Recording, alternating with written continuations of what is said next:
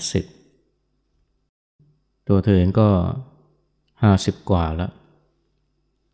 เวลากลับไปเยี่ยมบ้าน แม่ก็มักจะบน่นอะไรต่ออะไรมากมาย ให้เธอฟัง แล้วก็มักจะเป็นเรื่องซ้ำๆเรื่องเดิมๆ เรื่องเพื่อนบ้านบ้าง เรื่องสามีบ้าง บางทีก็เป็นเรื่องของพี่ชาย แต่ละเรื่องที่เล่าเรื่องที่บทที่ก็ ฟังแล้วก็ไม่ค่อยสบายใจ แต่ก็ต้องฟังแล้วฟังอีก บางเรื่องก็บนเกี่ยวกับตัวเธอเอง รืออาจจะพูดแบบอ้อมๆมาฟังแล้วก็ เกิดความหงุดหงิด เกิดความรำคาญ แล้วพอเจออย่างนี้บ่อยๆเข้าก็รู้สึกเป็นทุกข์ บางทีก็อดที่จะต่อว่า หรือว่าตอบโต้กลับไป ให้แม่ฟังเจ้าก็ถามมาว่าจะทำยังไงดีนะ ก็เลยพูดแนะนำหรือให้กำลังใจเธอว่าเนี่ยให้อดทนเอาไว้ เพราะว่า การที่แม่บ่นแม่ระบายเนี่ย แล้วมีคนฟังเนี่ยมันก็ช่วยบรรเทาความทุกข์ความหงุดหงิด ความโกรธ ความอันตันใจของแม่ได้ คนเราเมื่อบ่นแล้วก็อยากจะมีคนฟัง พอบทแล้วมีคนฟังก็สุขสบายใจขึ้น แม้จะชั่วคราวก็ถือว่ามันเป็นการช่วยแม่วิธีหนึ่ง คนที่เป็นลูกนะ เมื่อแม่แก่ชาราเนี่ย ถ้ามีอะไรที่ช่วยท่านได้เนี่ยก็ควรทำแต่ที่จริงการฟังเรื่องที่แม่บ่นเนี่ยมันก็ ไม่ได้ลงทุนอะไรมาก ก็เพียงแต่ใช้เวลาแล้วความอดทน มันเป็นการช่วยที่ไม่ได้เรียกร้องอะไรจากเรามากเลย ไม่เหมือนเวลาแม่เจ็บแม่ป่วย แล้วลูกต้องดูแลแม่เงี้ยโอ้มัน มันต้องทุ่มเทหลายอย่างทีเดียวนะนี่ท่านก็ไม่ได้เจ็บไม่ได้ป่วย ก็เพียงแต่อยากจะมีคนฟัง เป็นการช่วยท่านโดยที่เราก็ไม่ได้ ต้องลงทุนอะไรมาก แล้วก็ไม่ได้เหนื่อยอะไรมาก เพียงแต่วางใจให้ถูก แล้วก็พูดเตือนกันไปนะว่าเนี่ย โอกาสที่จะได้ฟังแม่บ่นนี่ มันก็เหลือน้อยลงไปทุกทีทุกทีนะ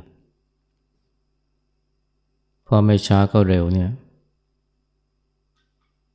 ลูกสาวก็จะไม่ได้ยินเสียงบ่นของแม่แล้ว อันนี้ก็จะมองว่าเป็นการให้กำลังใจก็ได้นะ ก็คือว่า มันมีวันสิ้นสุดนะเสียงบ่นของแม่เนี่ยเพราะแม่ก็แปดสิบแล้ว แต่ในแง่นึงก็ทำให้ตระหนักว่าเนี่ยการที่แม่ยังมีเรี่ยวแรงหรือมีเสียงบ่นให้เราฟังเนี่ย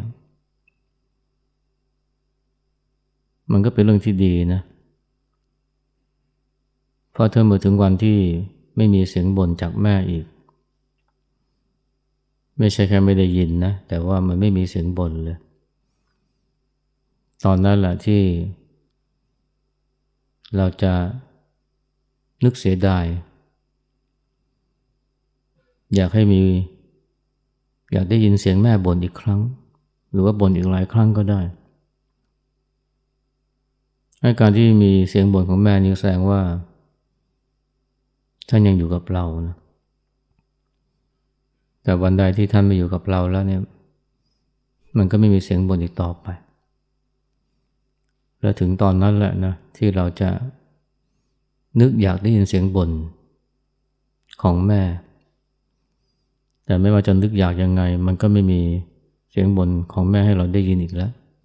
นอกจากในความทรงจำอันนี้ก็พูดจะเรียกว่า ทั้งเตือนสติแล้วก็ให้กำลังใจนะว่าเสียงบ่นเนี่ยมันจะเราจะได้ยินอีกไม่นานนะอันนี้จะสำหรับคนที่ไม่อยากได้ยินเสียงบ่นก็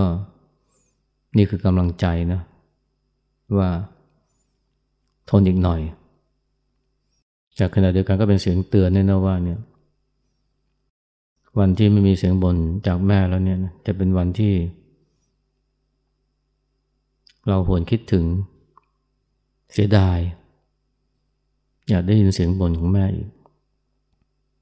แต่มันไม่มีโอกาสนั้นอีกแล้ว มีผู้ชายคนหนึ่งนะ สนิทกับพ่อมากเลย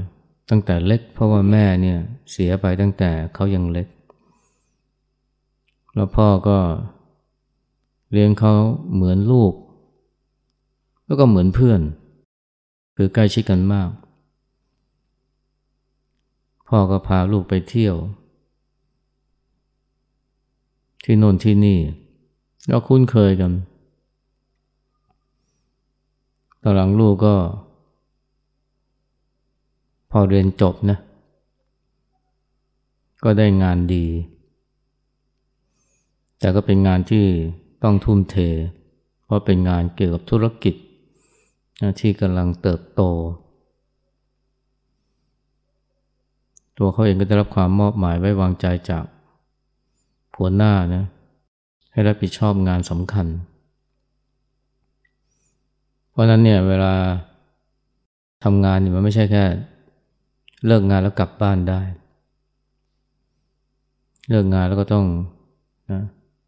ทำงานต่อต้องมีประชุมต้องมีการพบปะ ลูกค้า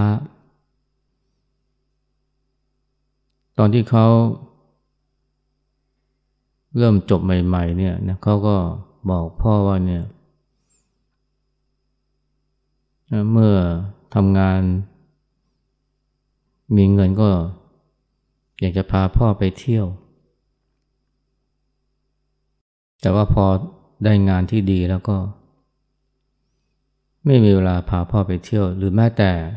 เวลาที่จะกินข้าวด้วยกัน สมัยที่เขาเป็นเด็ก สมัยที่เรียนหนังสือหรือเป็นนักศึกษานี่ แม้ข้าวเช้าอาจจะไม่ได้กินด้วยกันนะแต่ว่าข้าวเย็นเนี่ยได้กินกันได้กินกับพ่อนี่ทุกทุกเย็นทุกคืนเลย แล้วพ่อนี่ก็ขยันทำอาหารทำครัวให้ลูก แล้วก็เรียกร้องพ่อเรียกร้องว่าเนี่ยลูกก็ เลิกงงานเสร็จก็ กลับมากินข้าวบ้านนะกับพ่อนะแต่พอได้งานแล้วได้งานดีแล้วก็ แทบจะไม่มีเวลา กลับไปกินข้าวกับพ่อ ที่จริงก็อยู่บ้านเดียวกันนะนะแต่กว่าจะกลับบ้านก็ดึก พ่อนี่ก็ขยันโทรศัพท์นะ ถามลูกนะ ประมาณห้าหกโมงเย็นเนี่ยนะถ้าลูกไม่กลับบ้านนี่พ่อก็จะโทรไปถามลูกแล้ว ว่าจะกลับบ้านเมื่อไหร่ พ่อจะรอกินข้าวด้วยกันทีแรกเขาก็ชี้แจงอธิบายว่าเนี่ยวันนี้กินกลับไปกินไม่ได้นะเพราะว่าติดภารกิจ แต่ตอนหลังพอพ่อโทรบ่อยเข้าบ่อยเข้าบ่อยเข้า จะเรียกว่าแทบทุกวันเลยเขาก็เริ่มรู้สึกลำคาญ ตอนหลังเนี่ยพอได้ยินเสียงโทรศัพท์หรือเสียงริงโทนจากพ่อนี่ แค่ได้ยินเท่านั้นแหละนะหงุดหงิดขึ้นมาเลย ตอนหลังปิดเสียง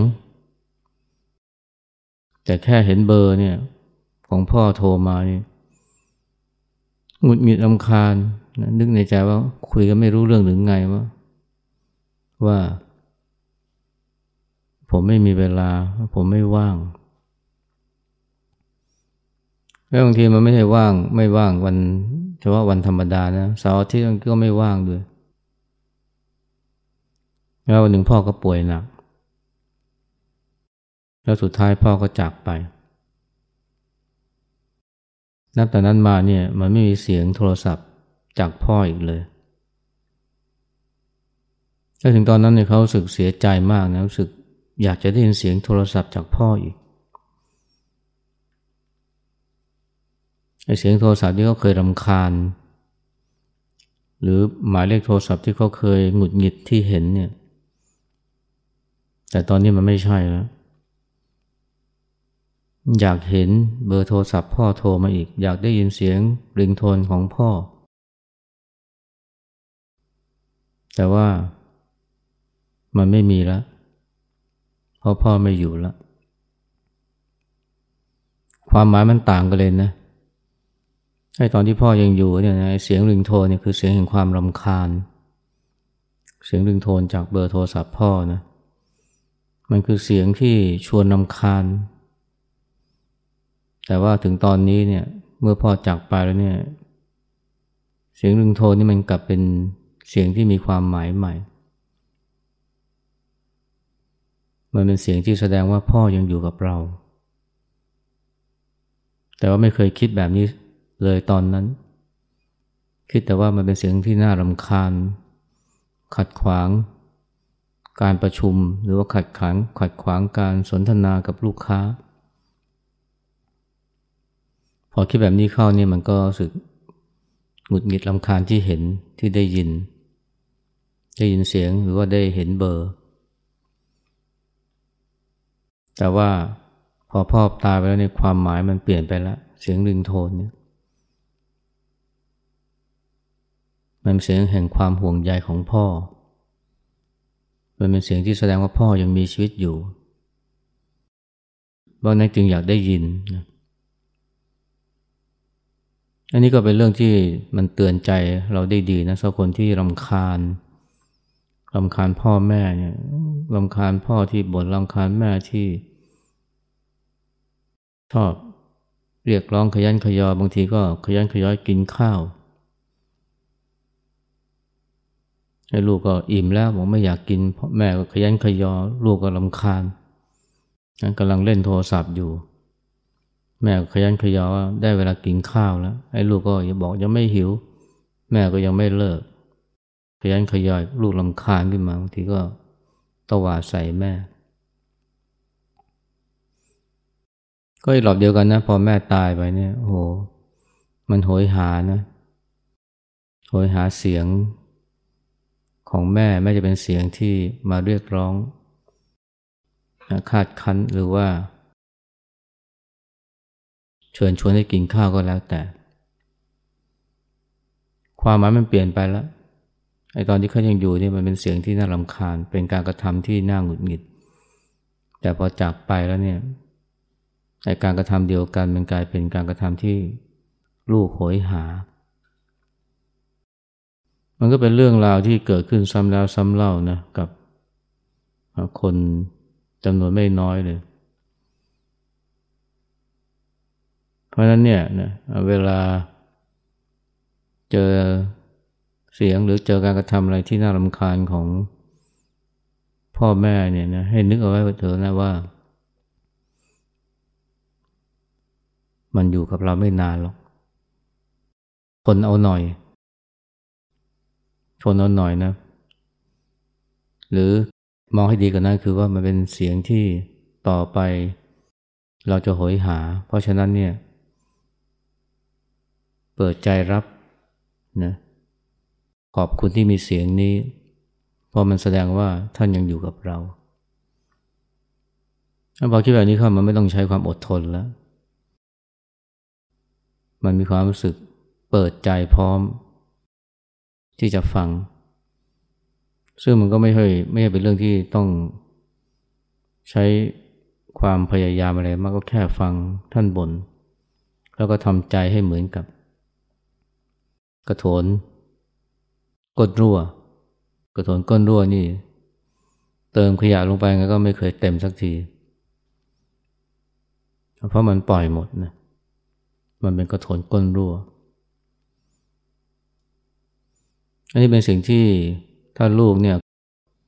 เขาเราลึกอยู่เสมอนะว่า พ่อแม่ของเราเนี่ยเขาอยู่กับเราได้ไม่นาน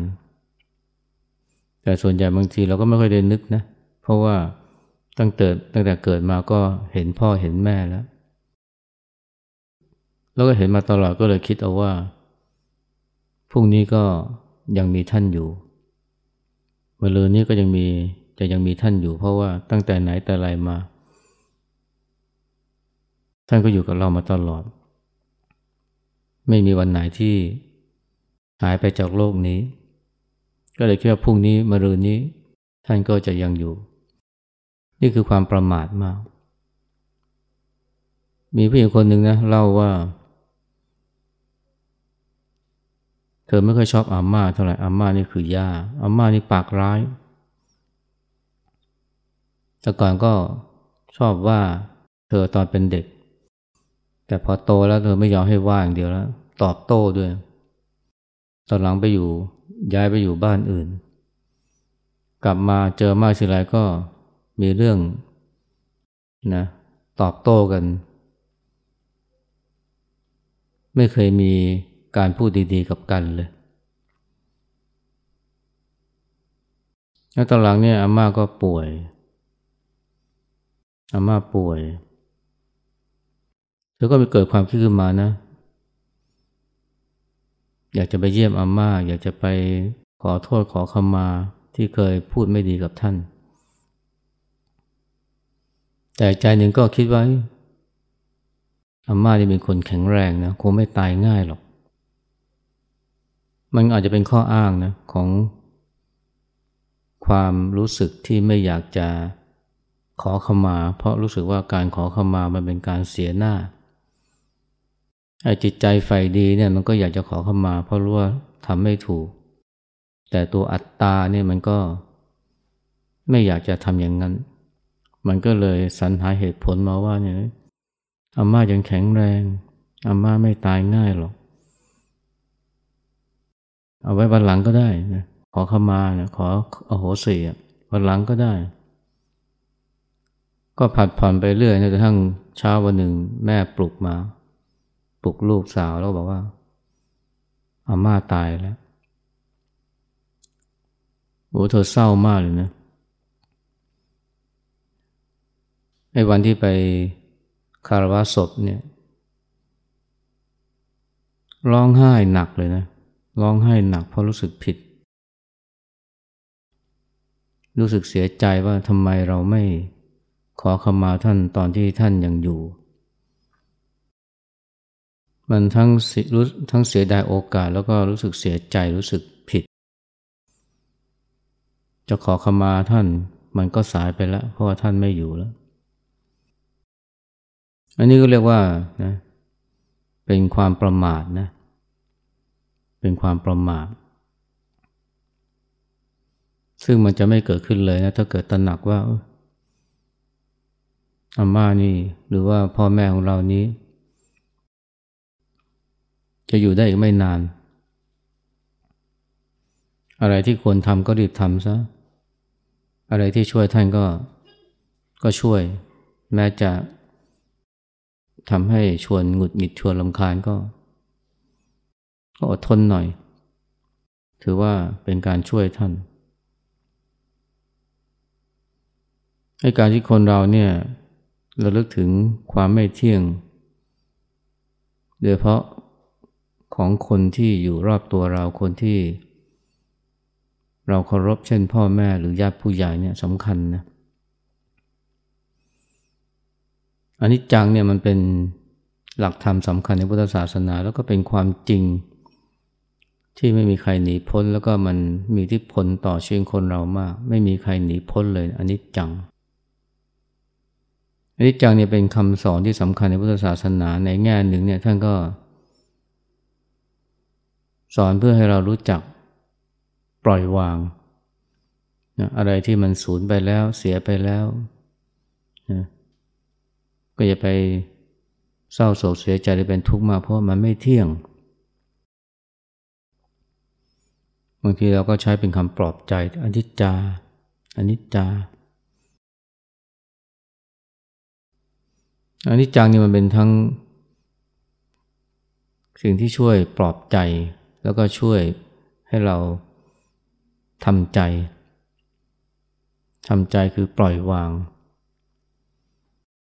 แต่ว่าอนิจจาหรืออนิจจังนี่มันมีความหมายหรือมีคุณค่ามากกว่านั้นนะมันเป็นสิ่งที่เตือนใจให้เราเนี่ยอย่านิ่งนอนใจปลอบใจก็ดีนะถ้าว่ามันเกิดขึ้นแล้ว แต่ถ้ามันยังไม่ทันจะเกิดขึ้นเนี่ย ก็อย่านิ่งนอนใจ เพราะมันจะเกิดขึ้นเมื่อไหร่ก็ไม่รู้ คนเราใช้อนิจจังเนี่ยมักจะใช้เพื่อการปลอบใจหรือใช้เพื่อ อย่างมากก็ปล่อยวาง แต่มันไม่พอนะ มันต้องฝึกมันต้องเตือนให้เราไม่นิ่งนอนใจด้วย ก็คือไม่ประมาทเมื่อไม่นิ่งนอนใจมันก็ทำให้เกิดความกระตือรือร้นที่จะทำอะไรที่ควรทำเช่น อยากจะรีบขอขมาก็อยากจะขอขมาก็รีบทำซะอย่าอย่าประมาทหรือว่าอยากจะทำดีกับใคร อยากทำดีกับพ่อแม่ก็รีบทำซะอย่าผัดผ่อน เพราะถ้าผัดผ่อนแล้วก็อาจจะเสียใจนะบางทีเสียใจไปตลอดชีวิตเลย เพราะว่ารู้แล้วไม่ทำมันยิ่งเสียใจเข้าไปใหญ่ ถ้าไม่รู้ไม่คิด มันก็ยังไม่เท่าไหร่นะแต่รู้แล้วคิดจะทำแต่ว่าก็ไม่ทำเพราะผัดผ่อน เพราะว่าไม่ได้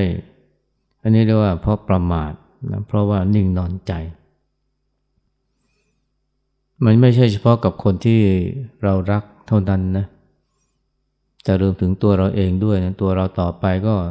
ต้องแก่ชรา ต้องเจ็บต้องป่วยแล้วก็ต้องตาย นี่ก็อนิจจังแล้วก็ทุกขังเท่านั้นแหละ นั้นเมื่อรู้เช่นนี้เราก็ไม่นิ่งนอนใจแล้วก็ตั้งอยู่ในความไม่ประมาทอะไรที่ควรทำก็ทำอย่างเช่นอย่างนั้นก็ชะลอให้มันเกิดขึ้นช้าลง เช่นความแก่ความเจ็บความป่วยด้วยการดูแลรักษาสุขภาพให้ดีขณะเดียวกันถ้ามันเกิดขึ้นก็รู้จักวางใจ จะวางใจให้ได้ ให้ดีก็ต้องฝึก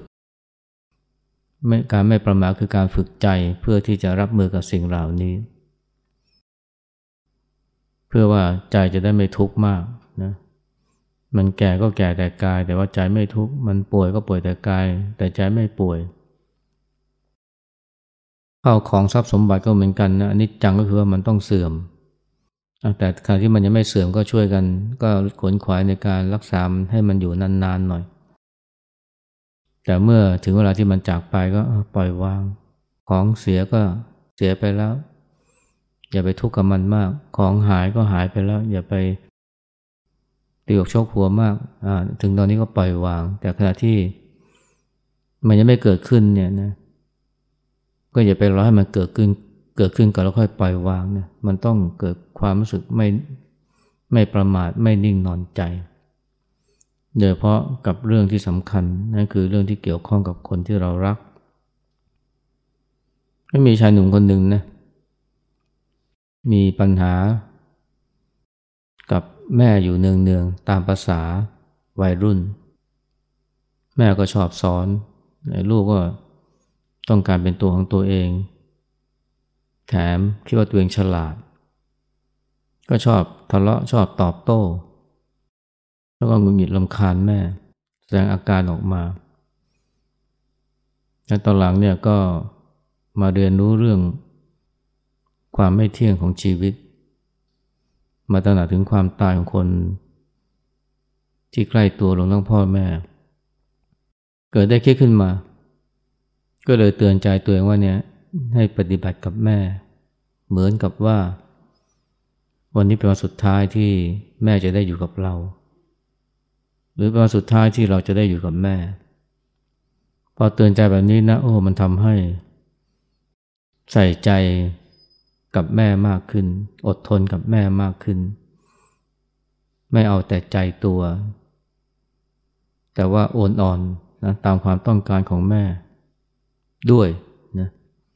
แต่ก่อนนี่จะเอาแต่ใจตัว เอาถูกเอาผิดตามความเห็นของตัว โดยที่ไม่สนใจความเห็นของแม่ หรือความต้องการรวมทั้งความและความห่วงใยของเขาตอนหลังก็ถึงแม่ไม่เห็นด้วยนะแต่ว่าก็ เป็นความสุขของแม่แล้วก็ยอม ก็เพราะว่าความสมพันธ์กับแม่ดีขึ้นนะถึงจุดหนึ่งมันก็รู้สึกว่าไม่ใช่ไม่ใช่เรื่องของความอดทนแล้วมันไม่ใช่เรื่องความอดทนแต่เป็นเรื่องความยินดี ก็เหมือนกับลูกสาวนะที่ลำคาญแม่ที่แม่ชอบบ่นเนี่ย ถ้าวัตหนักว่าเนี่ยมันจะสุดท้ายมันก็จะมีวันหนึ่งที่ไม่มีเสียงบ่นจากแม่แล้ว แล้วถึงวันนั้นจะเป็นวันที่เศร้ามาก เพราะฉะนั้นเนี่ยนะก็อย่าไปลำคาญเลยนะเออรับฟังเสียงบ่นจากแม่ ด้วยความขอบคุณว่าวันนี้แม่ยังอยู่กับเรา ไม่ใช่ว่าลำคาญแล้ว เสร็จแล้ววันรุ่งวันต่อต่อมาก็พอแม่ไปแล้วก็มานึกเสียดายว่าทำไมเราไม่ฟังแม่ด้วยความตั้งใจทำไมเราบ่นกลับไปตอบโต้กลับไปทำไมเราหงุดหงิดนะ อันนี้ก็คือสิ่งที่มันจะเกิดขึ้นกับคนที่ไม่ได้ตระหนักนะถึงความเป็นอนิจจังนะของคนที่เรารัก